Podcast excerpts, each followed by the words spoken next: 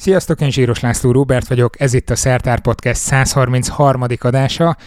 Elég rendhagyó helyről jelentkezünk, voltunk már több helyen stúdiógyanánt, hát ezúttal Martonvásáron egy uh, csúcsszuper fogadó szobájába vagyunk bepréselődve hárman, és azért ide, mert hogy itt folyik a Szindikátor tudománykommunikációs versenynek a döntő előtti utolsó nagy csoportos workshop rendezvénye, ahol próbáljuk a 14 döntőst felkészíteni arra, hogy, hogy mi vár majd rájuk nagy közönség előtt februárban, addig persze lesznek még egyéni alkalmak, és az, hogy itt vagyunk, mielőtt elfelejtem, annak köszönhető, azt, hogy ezt fel tudjuk venni ezt az adást, hogy a Patreon támogatásokból sikerült venni olyan mobil stúdió eszközt, amit az országban szinte bárhova el lehet ezek után vinni, akár csak ide is, de most bemutatok két döntős nektek. Az egyikük Weintraut Rita, szia! Hello! A másikuk pedig Erdei Gergő, az ő nevének a kiejtésével sokkal, de sokkal könnyebb helyzetben vagyok. Szervusz! Hello!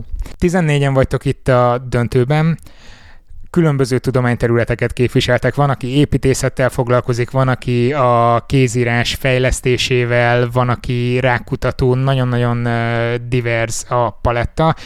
Bennetek valami olyan közös vonás lehet talán találni, hogy mind a ketten egészséggel foglalkoztok egy olyan irányból, ami valamennyire azért a lelki egészséget is meghatározza, ez jó, jól feltételezem, így főleg Gergő rád nézek így nagyon-nagyon kétségbeesve, hogy ez mennyire állja meg a helyét a te esetedben, mivel foglalkozol. Köszönöm. Én azt gondolom, hogy ez a feltételezés ez teljesen megállja a helyét. Az én kutatási témám az a gyerekkori elhízás. Úgyhogy igazából az, hogy mi lehet a gyerekkori elhízás hátterében, és hogy ez miért is fontos ennek a kezelése, abban mindenképpen fontos szerepet játszanak a lelki tényezők is. Nálad sokkal egyértelmű. Csak hogy megnézem, hogy nálad a névbemutatásnál voltak dilemmák Gergőnél, meg a témánál mm. ilyen szempontból.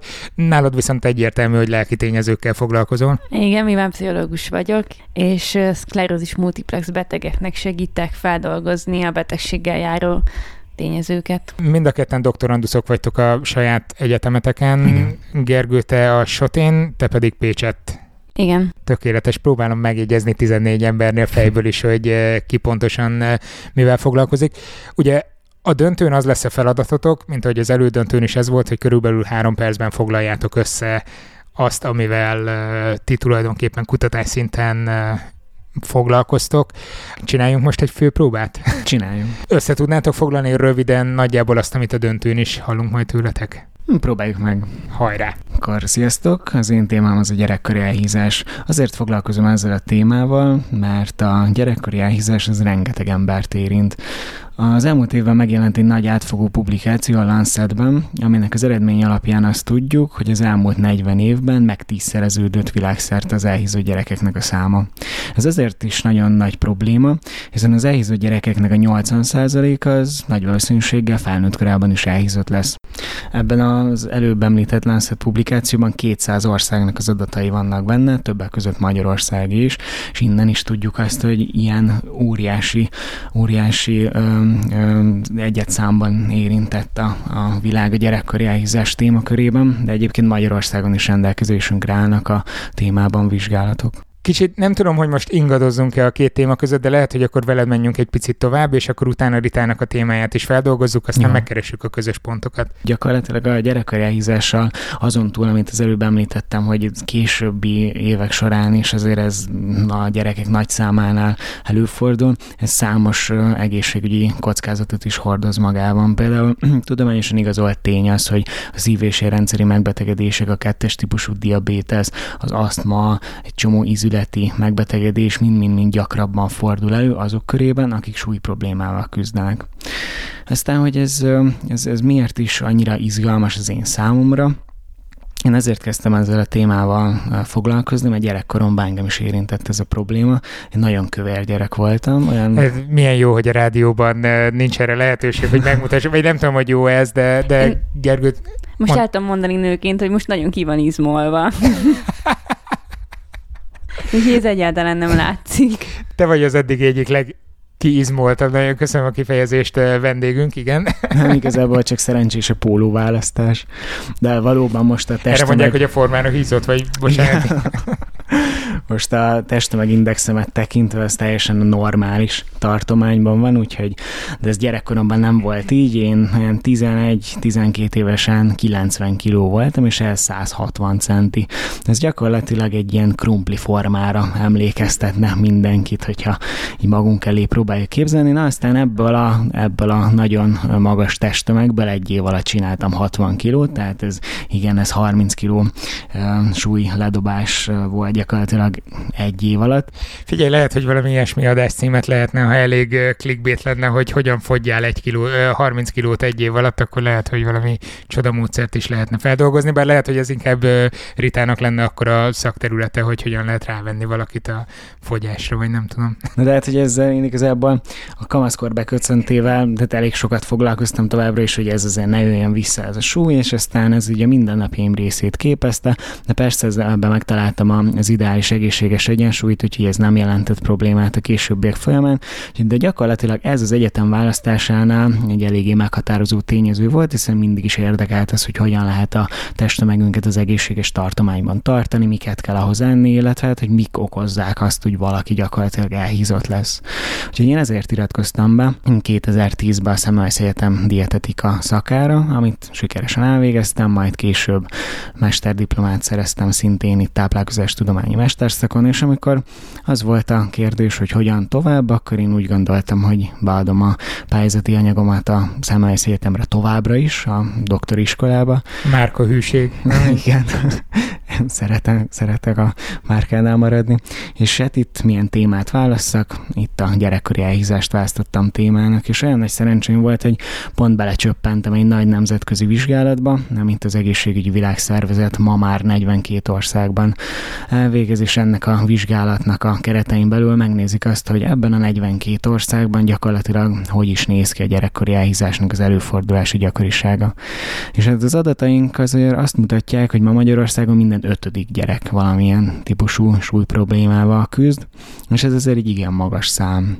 Ez a 20%-a gyakorlatilag a 6-8 éves gyerekeknek azért az óriási. Ráadásul amennyire emlékszem az előadásodból, mert eddig még csak kétszer láttam, tehát hogy, hogy ez eltér a szerint is, hogy valaki az ország északi vagy déli részén vagy középső részén lakik. Igen, igen, igen. És ez az, amire az én diszertációm a hangsúlyt fekteti, hogy azt vizsgálom benne, hogy, hogy hogyan változik Magyarország egyes régióiban, és hogy ezen különbségeknek mi állhat átterébe. És hát azt az jött ki a vizsgálati eredmény, eredményekből, hogy közép-magyarországi régióban a legalacsonyabb az erőfordulási gyakoriság, és lent a dél-dunántúli régióban pedig a legmagasabb. Ez gyakorlatilag azt jelenti, hogy a két terület között a különbség több mint kétszeres. És ez igen nagy különbséget mutat biztosan mindenkiben felmerül ez a kérdés, hogy mi lehet ezen különbségek hátterében, és hát itt el kell azt mondanom, hogy nagyon nagy különbségek vannak az egyes területek esetében, a népességnek a sűrűségében, például Lendél Dunántúlon sokkal több a kis falu, ahol viszonylag kevés ember él, és ez hozza magával azt, hogy itt az embereknek nincs lehetőségük arra, hogy fitnessterembe járjanak, vagy hogy az élelmiszerüzletekből olyan élelmiszereket vásároljanak, amik könnyebben beilleszthetőek a korszerű táplálkozásba. Ugyanakkor most bocsánat, hogy belét folytam a szót, de valahol nekem egy olyan sztereotípia utópia élne a fejemben, hogy a nagyvárosiak elpuhultak, nem tudom, ők hajlamosabbak arra, hogy oké, okay, hogy nincsen elég egészséges élelmiszereket áruló de rengeteg gyorsétterem van, rengeteg olyan lehetőség, ahol beszállsz a kocsiba, aztán nem csinálsz semmit egész nap. Tehát ez ennek nekem ellenmond hmm. valamennyire. Vannak egyébként nagy számban nemzetközi vizsgálatok erre ez a, ezen a téma területen, és egyébként ők is teljesen különböző eredményeket mutatnak. A vizsgálatok egy igen nagy százaléka hasonló eredményt talált, mint ami vizsgálatunk is, hogy a falvakban magasabb a gyerekkori elhízásnak a gyakorisága, ugyanakkor, amit te is mondtál, sok esetben az jött elő, hogy a városokban nagyobb az előfordási gyakoriság, úgyhogy ez egy olyan téma, ami igazából még mindenképpen szükséges ezt tovább vizsgálni, hogy mi állhat a különbségek hátterében, azonban nagyon jól látszik, hogy van ez a polarizáció, hogy egyrészt vannak nemzetek, ahol ez jön ki, más nemzetek esetében pedig pont az ellenkezője. Vannak olyan tényezők, ami Ami így kézzelfoghatóan megjelenik, hogy Magyarországon mondjuk pont ellenébe megyünk a nemzetközi trendeknek? Hát igazából ilyen egyértelmű tényező, ami nálunk másabb lenne, mint más nemzeteknél, nincsen, talán nem mondhatom azt. talán Igen, vannak, vannak nemzet specifikus élelmiszerek, de például egy portugál vizsgálat azt mutatta ki, hogy ott a szigetvilágokon sokkal, a szigetvilágokon élő emberek esetében sokkal gyakoribb a gyerekkori és ott gondolhatnánk, hogy de hát miért? Hát ott közel van számukra az óceán, foghatnak egy csomó halat, stb. stb. És ehhez képest és nem ezt látjuk, hanem ezek a klasszikus ö, ö, óceáni kultúrába tartozó étkezési formák, ezek már eltűnni látszanak, és egyre inkább a nyugati étkezési ritmus veszi át a, az uralmat, egyre több ott is a gyors étterem, egyre inkább azokból táplálkoznak az emberek, és hát a sportolási szokásaik is nagyban visszaszorultak. Hát igen, nehéz lenne összevetni mondjuk a portugál szigeteket a magyar szigetek lakosságával, tehát nem tudom, hogy Csepelt meg lehet nézni, hogy eh, ott hogy élnek az emberek. Egy kicsit térjünk át eh, Ritának a témájára, azt is vezessük be, aztán utána visszatérünk még erre a uh, erre az elhízásos témára, viszont nálad nem tudom megállni, hogy ne hívjam fel mindenkinek a figyelmét arra, hogy az elődöntőnek az anyagát nyugodtan nézzék meg Facebookon, mm. mert biztos, hogy az első két percben mindenkibe bele fog állni a, nem tudom mi áll az emberben, nem a frász, hanem Megáll a... benne az ütő. Megáll benne az ütő, köszönöm szépen. Így késő éjszaka vesszük fel ezt az adást, ilyenkor már nem olyan jó a fogalmazó készségem. Uh, mi az, amivel te foglalkozol? Én szklerózis multiplex betegekkel foglalkozom. Ez egy olyan neurológiai betegség, ahol az idegsejteket körülvevő védőburok, úgynevezett mielin hüvely, az felbomlik, ugyanis egy autoimmun folyamat miatt a test saját maga ellen fordul, és ez nagyon változatos tüneteket okoz. Például zsibbadást, vagy végtagmerevséget, inkontinenciát, Ö, és ez ö, amiatt nagyon fontos, hogy ebben foglalkozzunk, mert ezt főleg fiatal felnőtt korban diagnosztizálják, 20-as évek elején, 30-as évek elején. Viszont itt akkor felmerül bennem, hogyha van egy ilyen betegség, ez nem a neurológusokra tartozna? Tehát, hogy te mit kezdesz Há, ezekkel igen, a betegekkel? Igen, a neurológusok gyógyítják a mielin hüvelyeket, én megpróbálom a lelket gyógyítani, mert hogy adott esetben a lélek sokkal jobban sérül, mint mondjuk a mielin hüvely.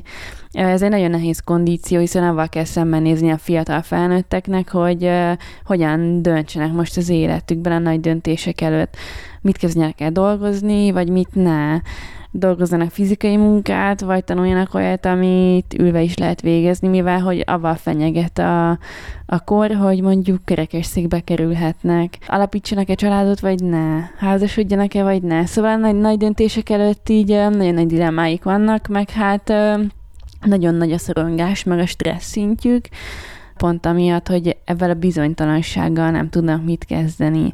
Tolókocsiba kerülök 5 év múlva, vagy nem? Fogok-e dolgozni 10 év múlva, vagy nem? És mindezt vállalat... így 25 évesen kapja meg az Aha. ember, amikor ráadásul pont kikerül mondjuk az egyetemről, igen. ott áll egy karrier előtt. Igen, aztán... igen. Ezek jó nagy dilemmák, úgyhogy én ezen próbálok segíteni a mindfulness módszerével. Ezt kifejted egy picit jobban, hogy mit akar? Igen, a mindfulness, vagyis a tudatos jelenlét, ez azt mondja, hogy ahelyett, hogy a múlton rágódnánk, hogy a jövő miatt szoronganánk, a jelenben próbáljunk meg lehorgonyozni, és ez bizonyítottan stressz és szorongás csökkentő. Erre vannak nagyon jó technikák, például légzés technikák, vagy a hangokra figyelünk, ezek olyan technikák, amiket gyakorolunk, és azáltal spontán beépíthető a, az életvitelünkbe, úgyhogy így a szorongás vagy a depresszió szintünk csökkenhet. Hogyan jut el hozzád egy beteg ilyenkor? Vagy nem tudom, be, beteg, az jó kifejezés? Nagyon Tehát... utálják. Esemmel élőknek szoktam én hívni őket, utálják, ha lebetegezi őket valaki. Hát a Pécsi Tudományegyetem Neurológiai Klinikáján dolgozom, és ott a témavezetőm dr. Ács Péter küldi hozzám őket.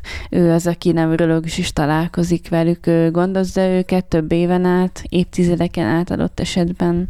Amikor először mm. találkozol egy olyan mm. emberrel, aki mondjuk két héttel ezelőtt kapta meg azt a mm. diagnózist, hogy olyan jókra ne számítson, amire mm. számított volna egyébként az élettől, az azért elég kemény lehet neked mm. pszichológusként is leülni velük és beszélni, nem? Uh, igen, uh, sajnos uh, nincsen nagyon terem arra, hogy mondjuk így, uh, vagy mármint úgy tér, hogy um, Igen, van egy És szobám, még én fogom igen. vissza magam a szóviccekben, igen. Bocsánat.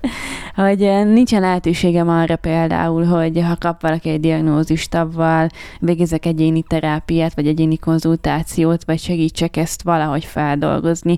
Én sem csoportokat csinálok, ott általában olyanok vannak, akik már egy ideje diagnózist kaptak, és az egyéni feldolgozás ez megindult, és aztán csoportba ezen lehet segíteni. Mind a kettőtöknek a területe olyan, amivel talán nem nagyon foglalkozunk eleget, vagy nem kap elég figyelmet a hétköznapi életben, főleg Magyarországon. Miben látjátok, hogy ti fiatal kutatóként hogyan tudnátok ehhez hozzátenni, vagy változtatni ezen a helyzeten? Hogyan lehetne mondjuk felhívni a szülők figyelmét, vagy a pedagógusok figyelmét arra, hogy fordítsanak nagyobb hangsúlyt akár étkezésre, akár testmozgásra, és ezzel szerintem nagyon analóg az, hogy hogyan lehet feldolgozni ilyen eredetű betegségeket például. Ezt tudom, hogy egy komplex kérdés. Én azt gondolom, hogy már a gyerekeknek a tápláltsági állapotára már az óvodában, sőt már az óvoda előtt figyelni kell. A magyar kultúrában benne van az a, az a nagyon rossz szokás, hogy jaj, milyen cuki ez a baba, milyen kis hurkás, milyen jól formált, és, és egyrészt ez, ez az embereket szórakoztatja, örülnek neki, Mi hogyha volt az hogy jól, emberek... jól izmolt? Kiizmolt.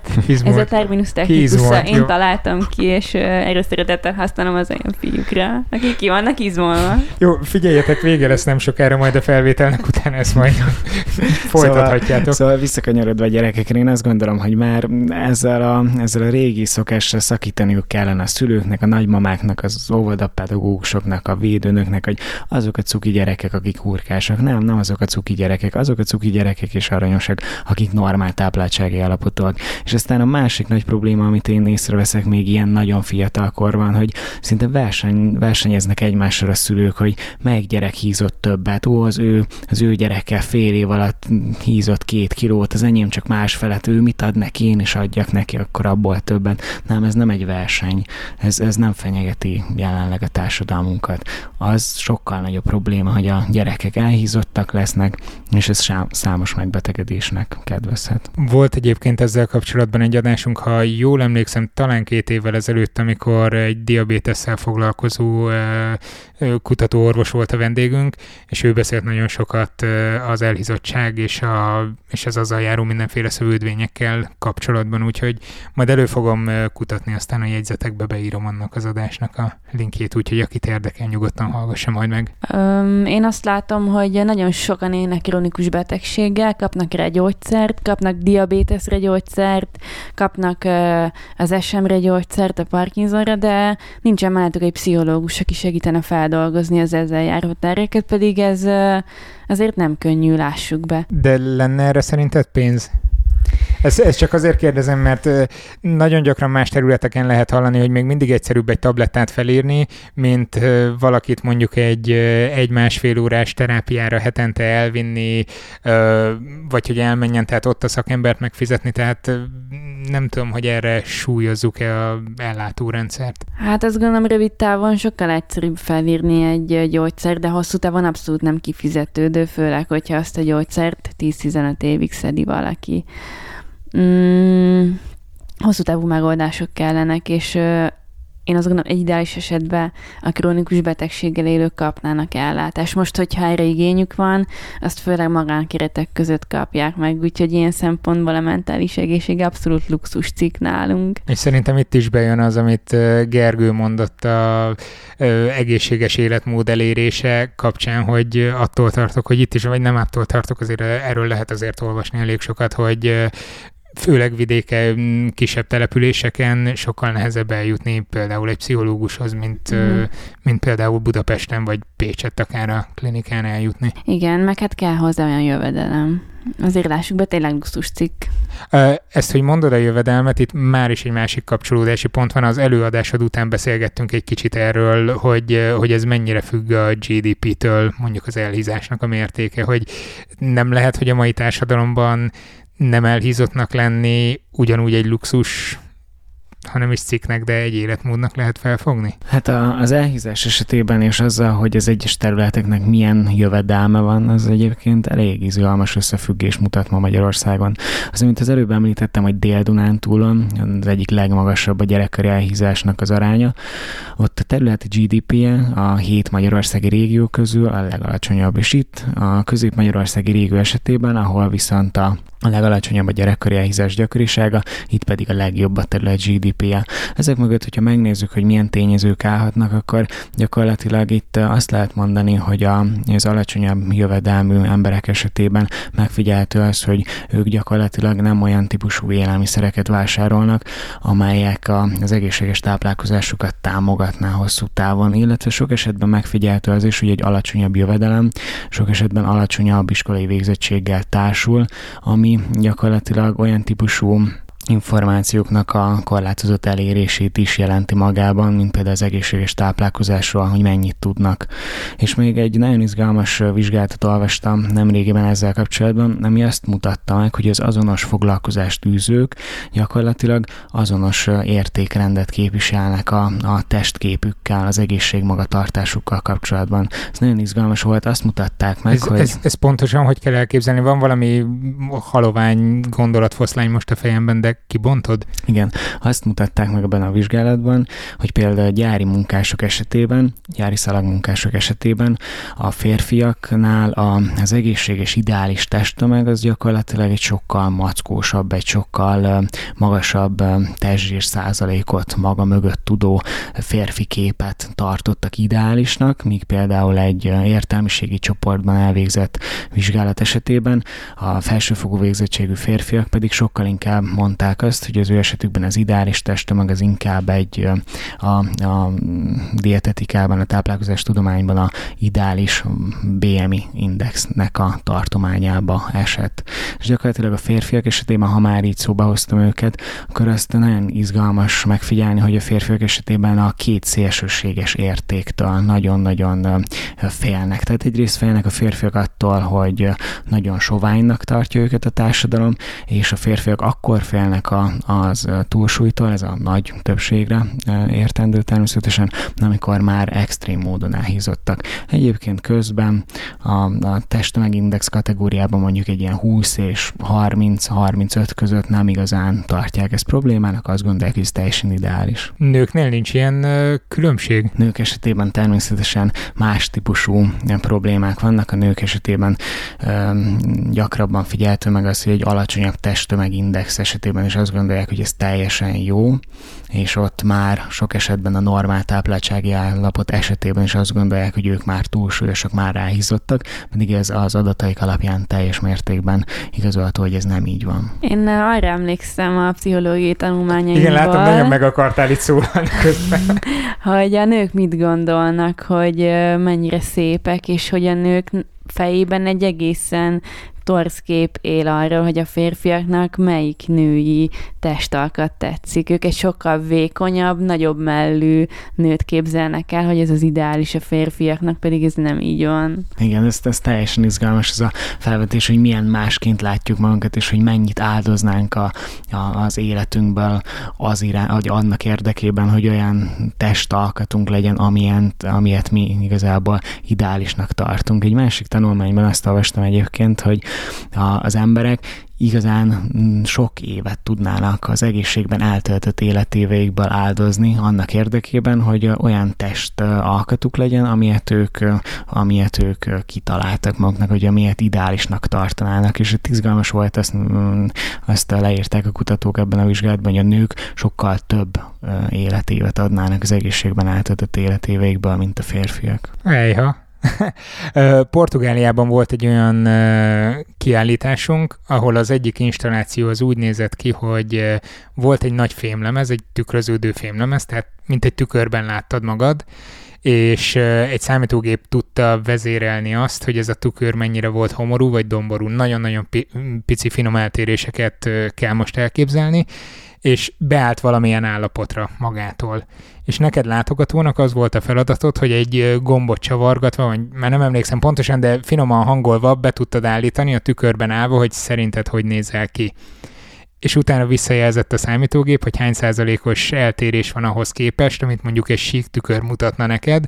Tehát nyilván a tükörnél attól függően, hogy domború vagy homorú volt bizonyos helyeken, attól függött, hogy mennyire láttad magad teltnek vagy, vagy karcsúnak, és eszméletlen nehéz volt belülni azt, hogy kollégáimmal azzal szórakoztunk, hogy kitalálja el legközelebb, és senki nem volt, aki nulla százalékon állt volna meg. Ez nagyon izgalmas. Nekem van egy volt kollégám, aki duci kisfiú volt, aztán ő is kiizmolta magát egy ponton. Vagy csak egész... jó pólót választott. Nem, ugye? tényleg, azóta Iron Man is. Szia, Bence! És ő mesélte nekem, hogy ő a saját fejében még mindig duci kisfiú, pedig azóta tényleg um, nagyon szép testalkata van, de ő még mindig ducinak látja magát, holott senki más nem látja annak. Egy nagyon gördülékeny átkötéssel ilyenen is segíthetne mondjuk egy mindfulness terápia? A mindfulness az talán nem, inkább valamilyen testészlevéses terápia, egy testképénkép terápia. Mert hogy arra szeretnék egy kicsit rákanyarodni, mm-hmm. hogy tudnám mesélni egy picit erről, mert az utóbbi időben szinte egy ilyen buzzword, ilyen segítsetek ki, most nem jut eszembe. Hát, hogy abból is ez abból is ez hogy kifejezésével. Már ilyen vállalati menedzsment rendszerekbe, mm-hmm. meg mhm. mindenekbe belekeverik. Valójában, hogyha az ember felmegy tudományos uh, szakfolyóiratok uh, adatbázisaiba, akkor, uh, akkor viszont egyre szaporodó olyan uh, kutatásokat Igen. talál, ami arra utal, hogy bizonyos területeken kiváló, vagy éppen ellentmondásos mondjuk a mindfulness terápiáknak a használata. Mm, több ezer tanulmány, több mint 2000-ben a PubMed-en. Ö, nagyon sok mindenre jó, mindenre nem jó. Visz... Igen, ott már gyanús, amikor a kiskegyedből is az folyik, hogy Igen, a viszont ö, stressz és szorongás csökkentésre tényleg kiváló. Nagyon egyszerű egyébként. Vannak formális mindfulness technikák, például figyeljük meg a légzésünket, figyeljük meg a hangokat, figyeljük meg a gondolatainkat. Az a lényeg, hogy a jelentben legyünk, és ez csökkenti a stressz és a szorongás szintet. Nagyon egyszerűen kipróbálhatja valaki saját magán, hogyha elkezdi figyelni a be- és kilégzéseit, és ezt csinálja 10 percig. Amit gyakran felszokott vetődni kérdésként, ilyenkor, és itt is a képzésen előfordult, hogy akkor ez lényegében hasonló a meditációhoz? Igen. és csak a hallgató kedvéért Rita akkorát forgatott a személy, hogy, hogy nehéz volt nem észrevenni, de szerintem a Igen, mikrofonban um, is átjött. Igen, le lehet olvasni a tekintetem, vagy hogy le lehet olvasni mindent az arcomról, viszont abban a szerencsés helyzetben vagyunk, hogy most így nem annyira látod, de közben nem, hogy kihangosítom. Szoktak mindfulness meditációnak hívni. A mindfulnessnek az a lényege, hogy hogy a jelent figyeljük meg. Vannak ilyen nagyon-nagyon nüansznyik, vagy én azt gondolom, hogy nüansznyi, mert hogy annyira nem vagyok benne, de véremenő viták vannak, hogy most mit hívunk meditációnak, mit hívunk koncentrációnak, mit hívunk kontemplációnak. A mindfulness gyakorlatok... Kontemplációnak? A mindfulness Jó, gyakorlatok, azok a meditáció halmazában vannak benne, igen, egyfajta meditáció. De azért előtte ne hívjuk meditációnak. Én mindfulness gyakorlatoknak hívom, és ebben nem szoktak belekötni. é, rendben van. Kicsit térjünk át arra, hogy mi az, ami várátok a következő hetekben, hónapokban, így februárig a döntőig. Most volt egy kétnapos képzés, erről mesélnétek egy kicsit, én másik oldalról láttam, mint ti, úgyhogy nagyon kíváncsi vagyok a visszajelzésetekre, hogy mi az, ami történt ma veletek, illetve holnap is nagyon hasonló dolgok elé nézünk majd. Hát most itt vagyunk Martonvásáron, és a Brunswick kastélyban volt egy egész napos képzés, ami gyakorlatilag arról szólt, hogy újra elő kellett adnunk azt a három perces mutatványt, amivel bejutottunk ide a döntőbe, ami igazából eléggé nehéz volt, mert hát az elődöntő az körülbelül olyan három hete volt, és hát azóta annyi minden történt velünk, főleg itt a karácsony előtti időszakban, hogy ez igazából én azt mondhatom, hogy én teljesen skippelte az agyam azt, hogy én akkor mivel is készültem gyakorlatilag, így ezt ott egy pár perc alatt össze, összepróbáltam szedni, hogy akkor most mit mondok el. Aztán kiálltunk, elmondtuk három percben, hogy mi a mi témánk, mivel szeretnénk foglalkozni a következő időszakban, illetve hogy mivel foglalkoztunk eddig, majd a zsűritől kaptunk visszajelzést azzal kapcsolatban, hogy mi az, ami jó volt, de mi az, amit igazából még tökéletesíteni kellene. A zsűri ebben az esetben Kraszkózita volt, színésznő, színész műsorvezetőként lehet vele találkozni, illetve Orlai Balázs a Moménak az egyik ok, ú, most gondban vagyok, és ha hallgatja az adást, akkor lehet, hogy nagyon-nagyon le fog dorgálni azt hiszem még mindig oktat a Momén, de minden esetre design szempontból elemezte a dolgaitokat. A harmadik zsűri tagén voltam, de ezt így zárójelben jegyzem meg. Igen, szóval a zsűritől kaptunk visszajelzést, és mm, közben igazából hallgattuk egymást, és ez nagyon izgalmas volt, hogy megnézni abból a, a, abból a székből a többieket, hogy vajon mit gondolt a zsűri az egyes emberekről, és hát én elárultam, hogy volt olyan, volt olyan versenyzőtársam, akit én tátott szájjal hallgattam végig, és nem tudtam volna olyat mondani, hogy úristen, ebben mi volt a rossz, vagy mi volt az, amin javíthatna, és a zsűri hosszasan több percen keresztül mondta, hogy hát igen, jó volt, de azért Jézus! Hát, ezen még lehetne javítani. És én Na majd adáson kívül megbeszéljük, hogy pislogtam, Ki volt hát az? ilyen is van. Nagyon izgalmas volt meghallgatni a többieket adtunk visszajelzést egymásnak is, ami főleg nagyon személyes volt, úgyhogy ami, amiatt nagyon hálásak voltunk a többieknek, illetve csináltak rólunk egy fotót, meg egy videót, amire kicsit felkészületlenek voltunk, de hát, hát Azért ezeknek volt. a foglalkozásoknak egy jelentős része arról szól, hogy nagyon túlhasznált csapból is folyó módon, de kimozgassunk titeket a komfortzónából, hogy sok helyen meg tudjátok állni majd a helyeteket. Ilyen public speaking terén.